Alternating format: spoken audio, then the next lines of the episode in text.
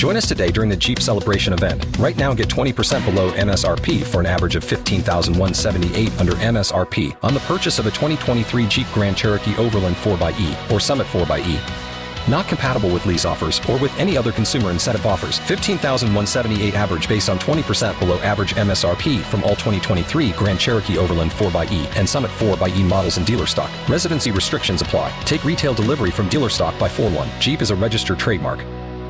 This is Rich Jones, host of Jacksonville's Morning News, heard weekdays from 5 to 9 a.m. on News 1045 WOKV. Thanks for listening to our Jacksonville's Morning News podcast. If you haven't yet, subscribe to the Burrish Daily Discussion podcast and the Mark Kaye Show. Don't forget, head to iTunes or Google Play and leave a review. Thanks for listening.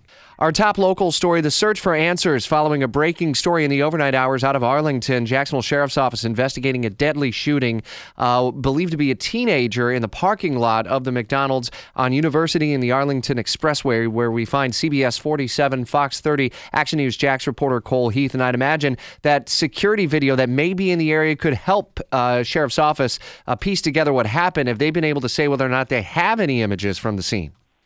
The last we heard detectives say that they were reviewing uh, security video, not just from the McDonald's, but neighboring businesses. A lot of people who are familiar with that area know it's right in that pocket, that corner there off the Arlington Expressway and University Boulevard. So it's in a strip mall and a bank across the street. So there should be several different camera angles that they could review, but right now, no suspect information has been released, and the ID of that victim hasn't been released yet either. Cole, has JSO uh, remained on scene through the morning hours, and uh, any update on uh, uh, whether or not this teenage victim may have been with other people at the time? That's one detail we are working to learn at this point. Around uh, we got to the scene around 3:30 uh, or around 3:30, 4 o'clock this morning. By then, the scene had been cleared. the briefing was done around one, and I believe JSO left around that time as well.